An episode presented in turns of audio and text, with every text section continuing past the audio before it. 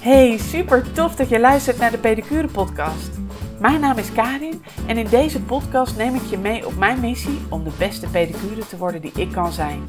Iedere week neem ik je mee in mijn nieuwste ontdekkingen, mooiste verhalen en beste innovaties in pedicureland en bij Food Professionals, onze pedicurepraktijk.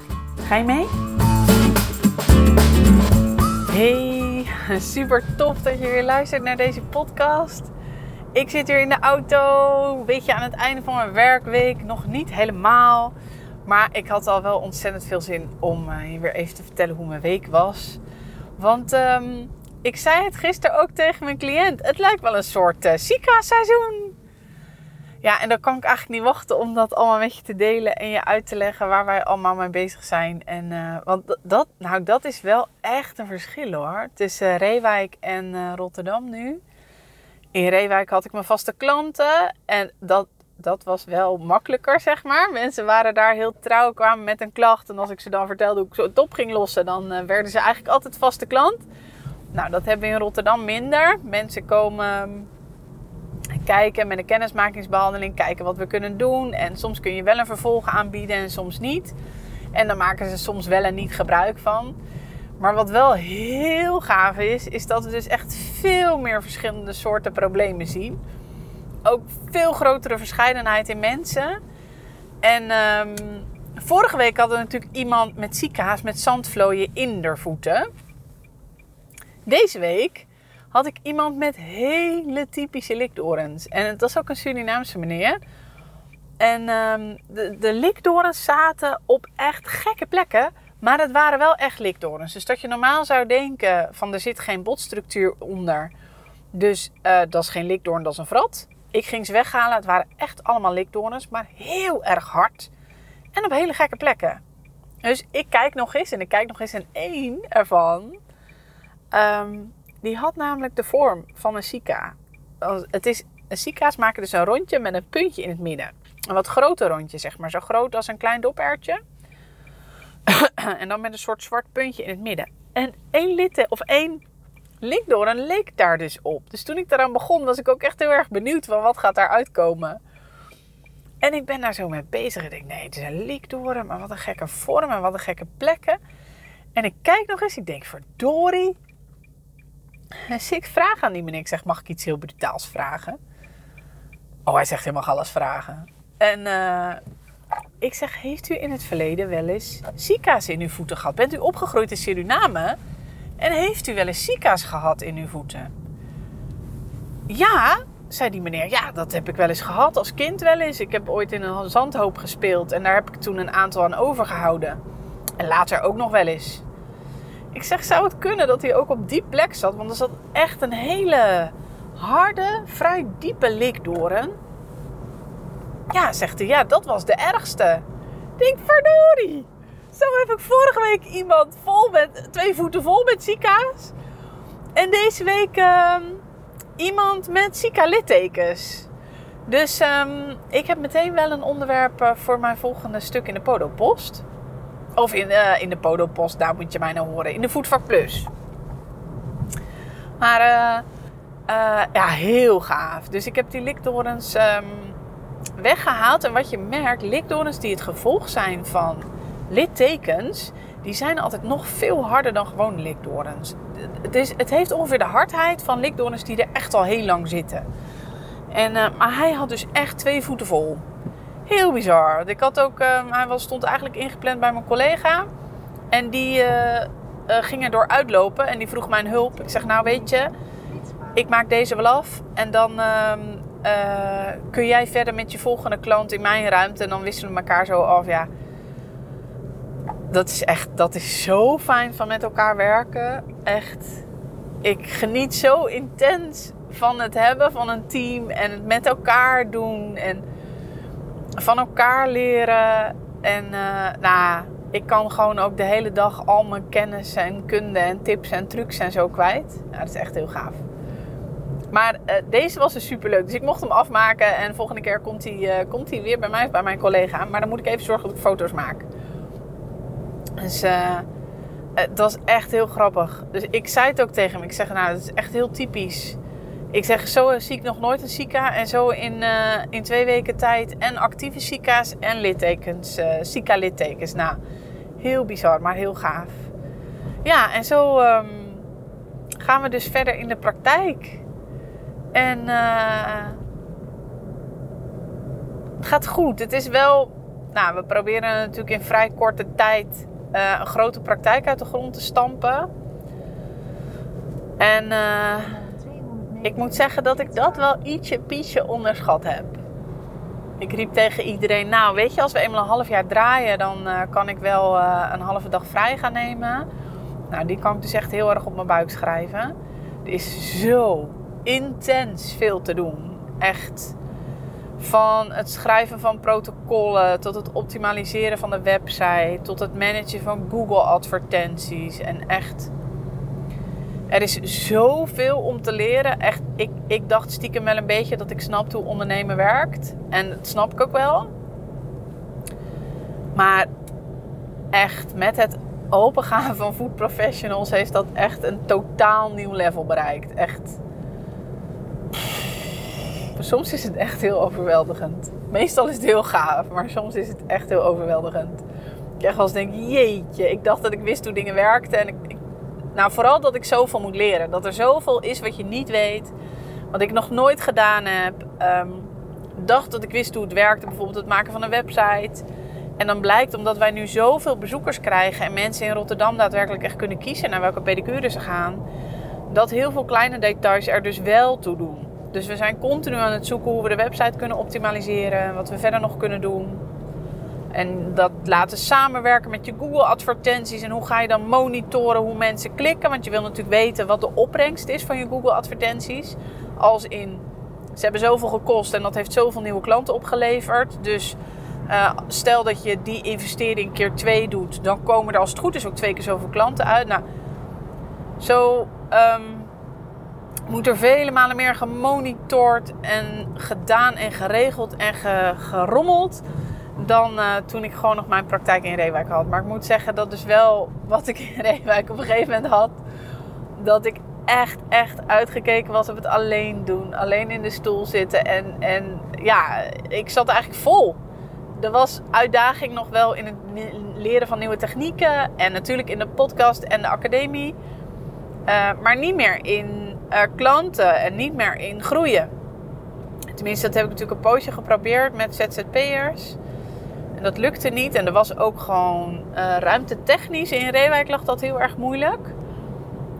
Um, ja, en nu hebben we ruimte genoeg. En moeten we heel hard groeien om te zorgen dat we de hele boel kunnen blijven draaien. Ja, het ziet er gewoon echt heel anders uit. Mijn hele week ziet er ook heel anders uit. We hebben vrij recent, ik zat zeg maar drie dagen aan de stoel. Ik had bedacht dat ik maandag, dinsdag, woensdag aan de stoel zat. En donderdag en vrijdag mijn uh, administratiedagen waren. Of administratie- en academy dagen. Dat werkte heel erg niet. Um, want bijvoorbeeld maandagochtend hebben Jacqueline en ik overleg over wat we die, hoe die week eruit gaat zien en eh, wat er allemaal moet gebeuren. Donderdagochtend hebben we ook overleg.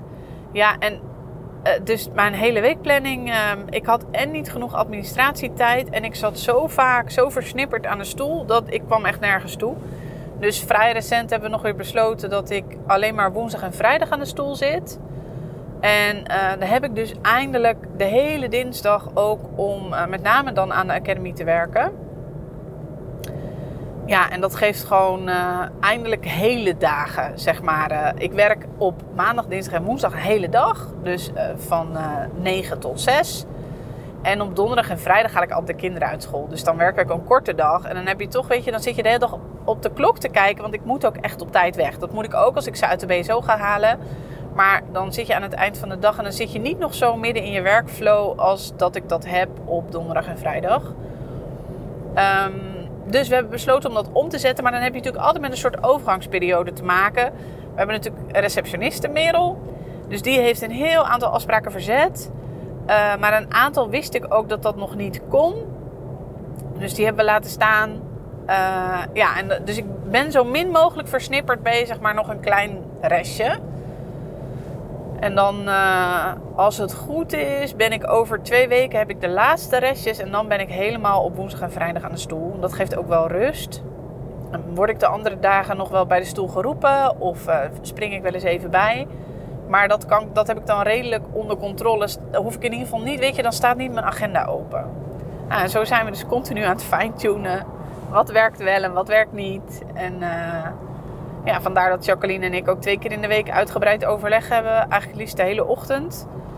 Um, om te zorgen dat alles ook echt smooth gaat draaien. En uh, dat die hele berg aan dingen die geregeld moeten worden, dat die berg steeds wat overzichtelijker wordt.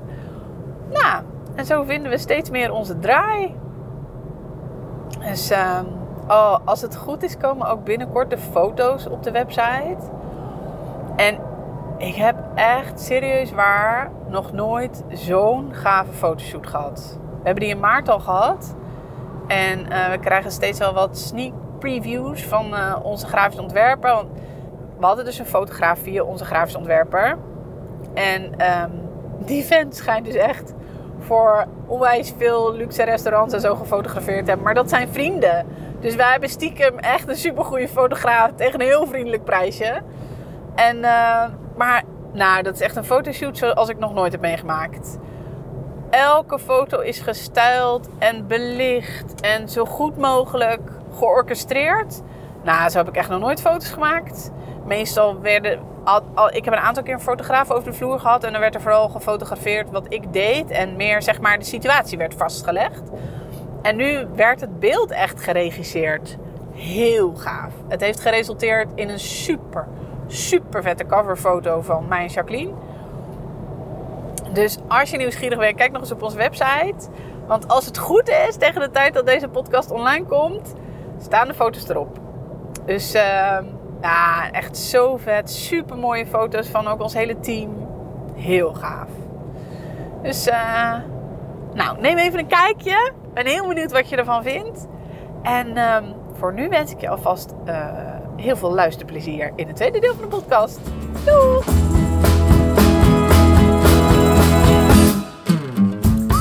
Ik heb de laatste tijd echt zulke gave gesprekken gehad met iemand uh, die contact met me zocht vanuit de podcast. Die was de podcast aan het luisteren. Is net gestart als pedicure. En uh, ze loopt tegen een aantal dingen aan. En um, ik vond het echt super leuk dat ze contact met me zocht. Het heeft best even geduurd.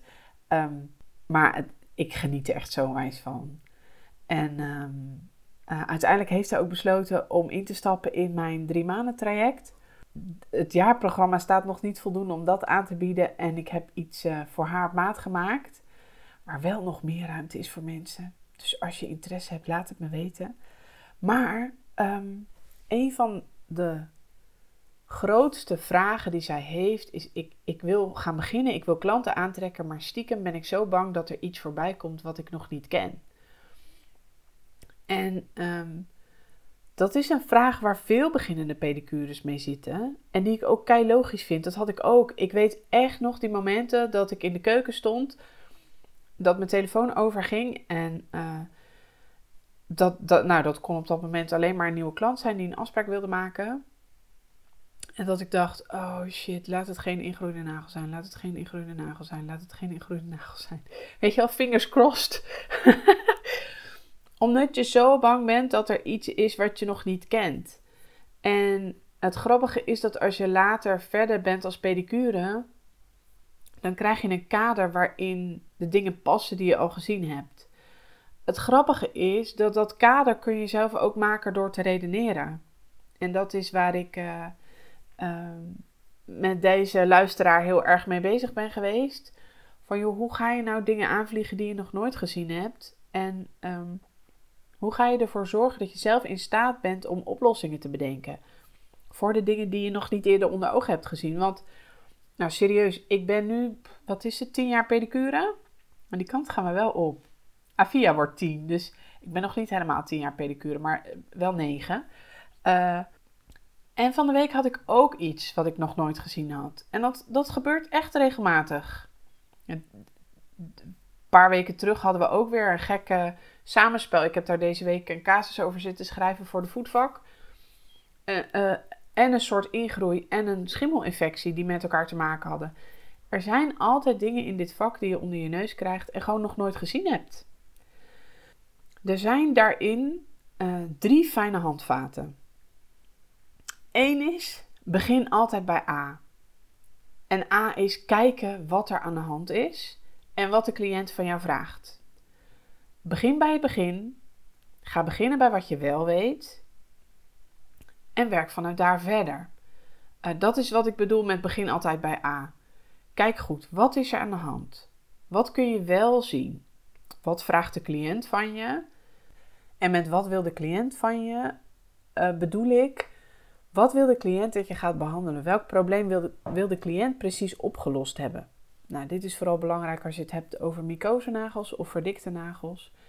Uh, want daar heeft een cliënt keuzes in hoe je dingen gaat aanvliegen. Wel, denk ik wel met meer problemen, maar het is vooral met verdikte en mycosenagels. Dus dat is stap 1. Begin altijd bij A. Kijk wat je wel weet en check wat de cliënt van je wil.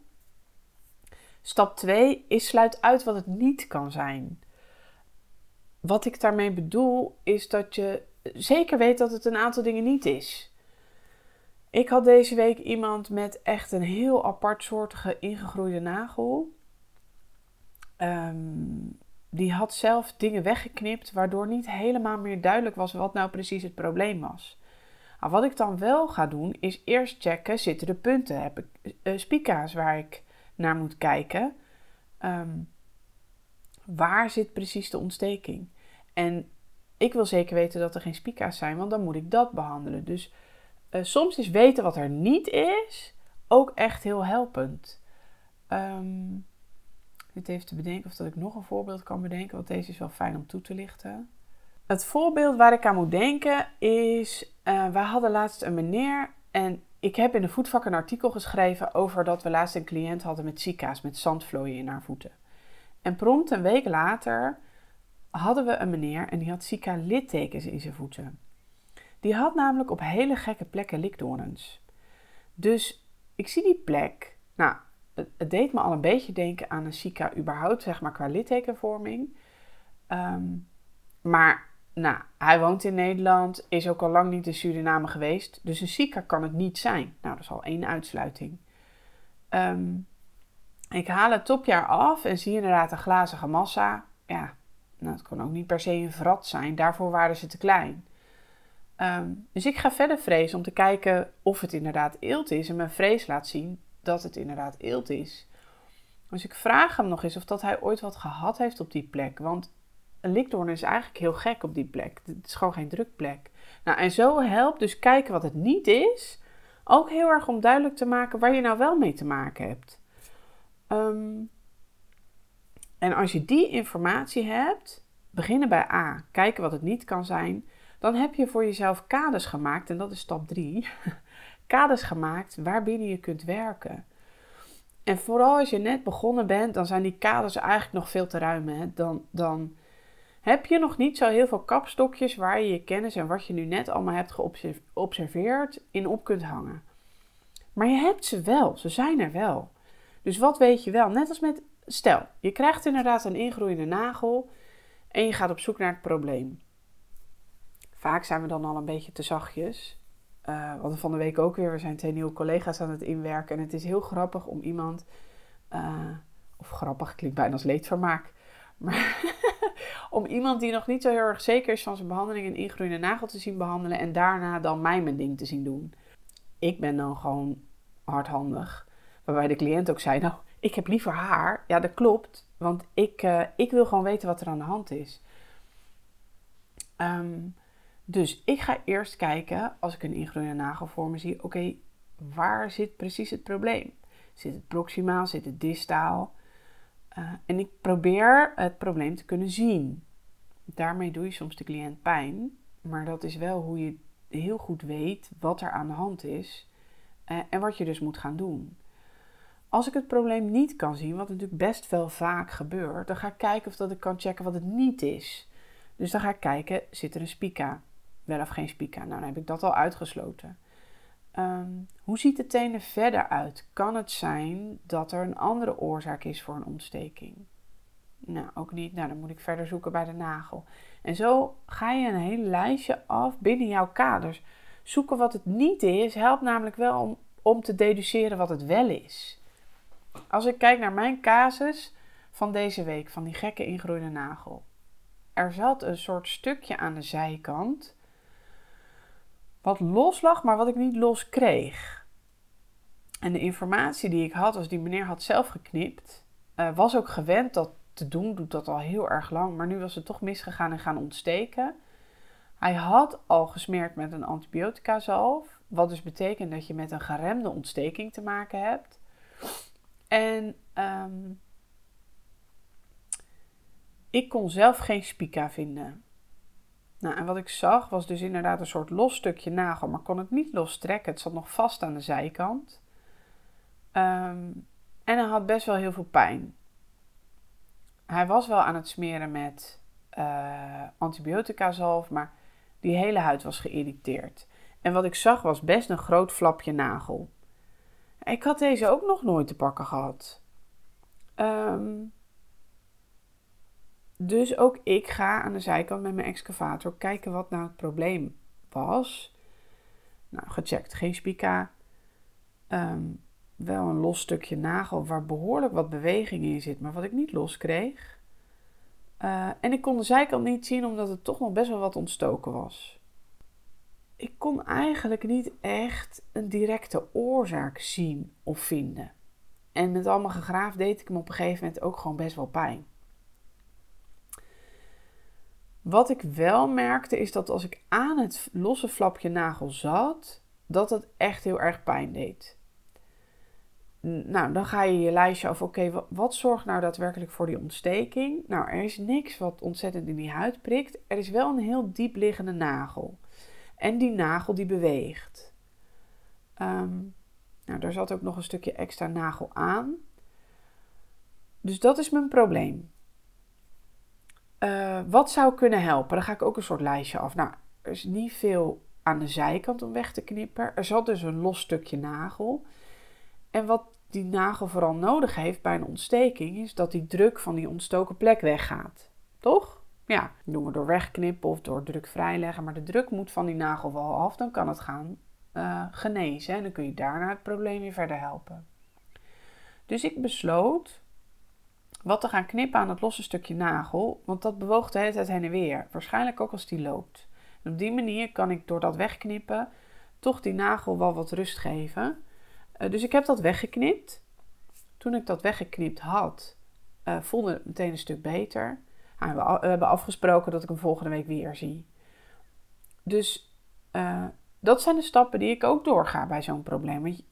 Ik wist in dit geval ook niet goed waar ik mee te maken had kon het niet goed zien. Het was pijnlijk. En ik vind het niet erg om iemand pijn te doen, maar wel als iemand op een gegeven moment tegen het plafond zit en om iemand lang pijn te doen. Ehm, dus ik probeer dat ook zo kort mogelijk te maken.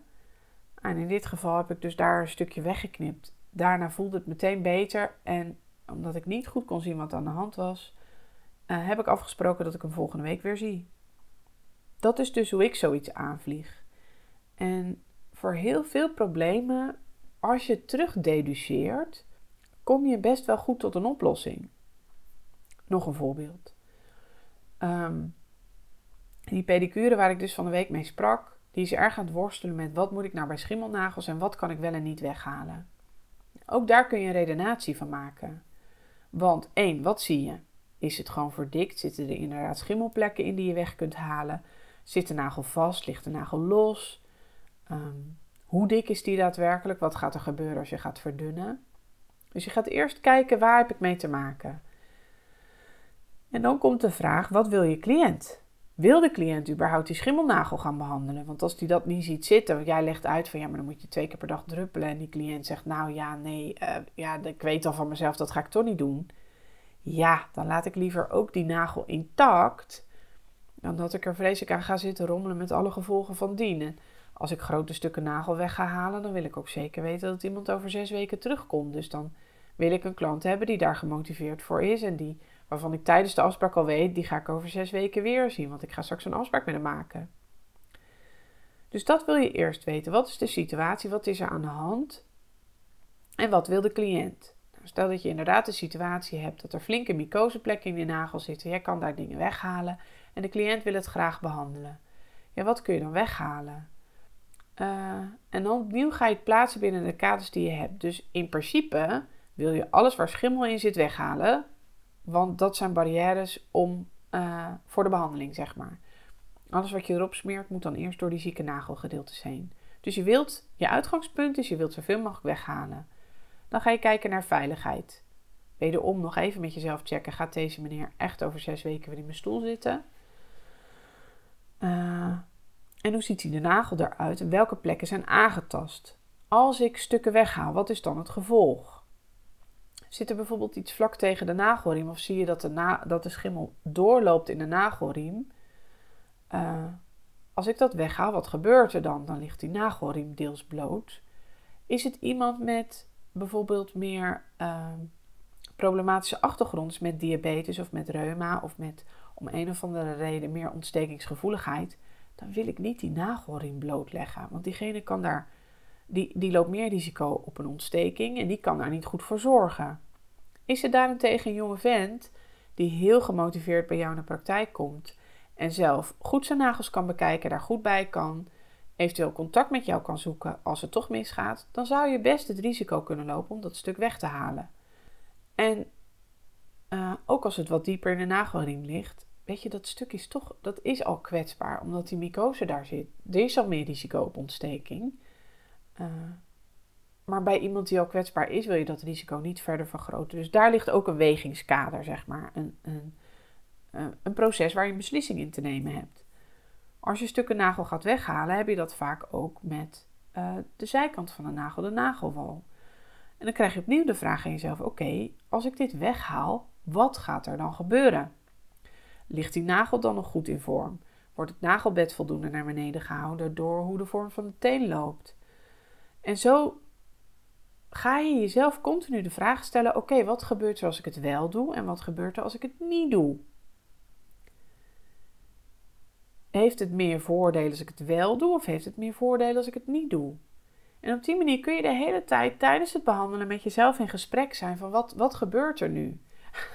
Bij mij gebeurt dit tijdens het behandelen vaak vrij letterlijk.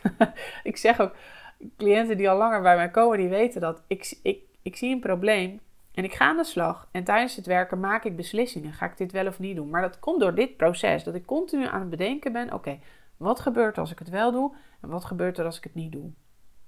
En daarin weet je al heel veel. Je hebt je basisopleiding gehad. Je hebt je kader staan. Ehm, en je kunt goed redeneren. Dus jij kunt zelf bepalen: oké, ik denk dat als ik het wel doe, dat dit gebeurt. En ik denk dat als ik het niet doe, dat er dit gebeurt. En het grappige is, dit kun je bij jezelf toetsen bij de volgende behandeling. Vooral nou, als je bang bent dat je het vergeet, schrijf het even op. Maar jij kunt toetsen: ik heb het wel gedaan, nou, toen is er dit gebeurd. Ik heb het niet gedaan, toen is er dit gebeurd. Zou ik dat de volgende keer nog zo doen? En daarmee krijg je zo'n systeem waarbij je jezelf evalueert. Daar heb ik het wel eens vaker over gehad, volgens mij. Um, maar jij kunt dat echt zelf beredeneren. Ga maar nadenken. Wat, wat als ik wel? Wat als ik niet? Nou, en daartussen kun je een beslissing nemen. En wat heel erg helpt daarin, is foto's maken. Als je maar artikelen leest in de voetvak, weet je dat ik daar niet altijd heel goed in ben. Ik vergeet het regelmatig. Maar vooral als je in een leerproces zit, maak foto's voordat je aan de slag gaat. Eventueel tijdens je werk en vooral na je werk. Vooral die voor- en na-foto's, die gaan je helpen om het proces heel duidelijk in kaart te brengen. Oké, ik heb deze keus gemaakt. Dit was het gevolg van die keus. Hoe zou ik dat de volgende keer willen doen? En dan maak je er ook nog eens een heel bewust leerproces van. En je bent iets minder afhankelijk van alle antwoorden, zeg maar. Ik zie zoveel hoe-vragen voorbij komen op fora. Hoe moet ik dan het aangetaste gedeelte weghalen? Hoe ver kan ik dan gaan? Hoe moet ik dan dit behandelen? Wat nou als die nagel zo ingegroeid is?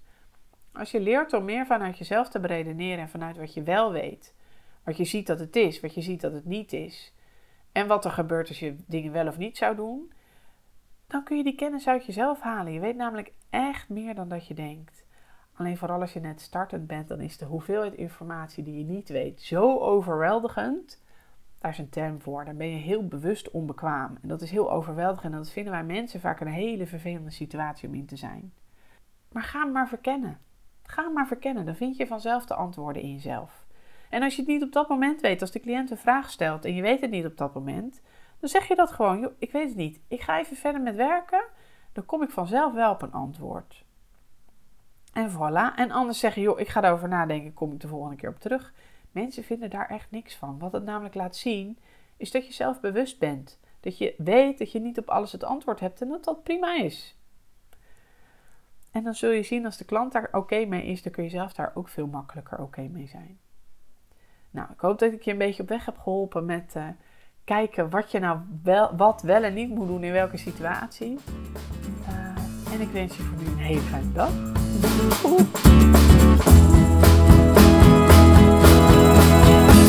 Super tof dat je luisterde naar deze aflevering van de Pedicure Podcast. Ik hoop je te hebben geïnspireerd om zelf jouw reis te maken naar de beste pedicure versie van jou. Vond je dit een toffe podcast? Laat dan een beoordeling achter via iTunes of volg de podcast op Spotify en deel hem met je collega's. Zo maken we deze mooie reis met steeds meer toffe pedicures. Wil je meer weten over deze podcast en wat ik vandaag met je besprak? Ga dan naar de community van Food Professionals Academy via www.foodprofessionals.nl/community. Daar vind je alle foto's, links en info over deze en vorige afleveringen. Ook vind je mij op Instagram via @karincasius. Wil je niet alleen maar samen groeien naar jouw beste pedicure versie? Neem dan eens een kijkje op de rest van mijn aanbod voor jou op www.foodprofessionalsacademy.nl. Daar help ik jou online en offline om het beste uit jezelf te halen, binnen en buiten jouw praktijk.